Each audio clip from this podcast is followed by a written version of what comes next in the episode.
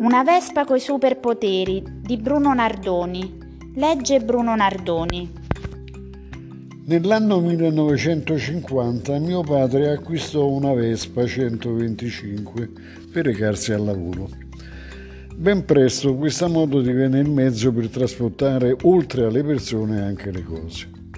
Ricordo con molto piacere che dopo le vacanze al mare, verso il Ferragosto, si andava in un paese, Rocca Canterano, distante circa 60 km da Roma. Il paese era situato in cima ad un colle alto circa 750 metri. Si restava lì fino alla prima decada di settembre, in quanto l'8 si svolgeva una grande festa in onore della Madonna con film in piazza, processione, spettacolo musicale e fuochi d'artificio.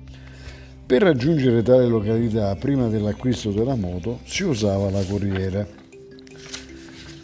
Con la Vespa mio padre aveva apportato delle modifiche, infatti sul retro, dove era situata la ruota di scorta, aveva costruito lui stesso un portapacchi, sul quale venivano fissate due valigie fermate con delle cinture. Dopodiché si partiva così.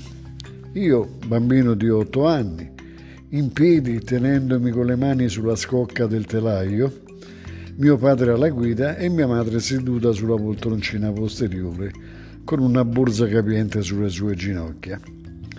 All'arrivo al paese ci fermava al bivio e io e mia madre proseguivamo a piedi, mia madre con la borsa sulla testa in quanto per arrivare alla piazza del paese si doveva affrontare un tratto di mulattiera molto ripido di circa 500 metri e la moto con il nostro peso non poteva farcela.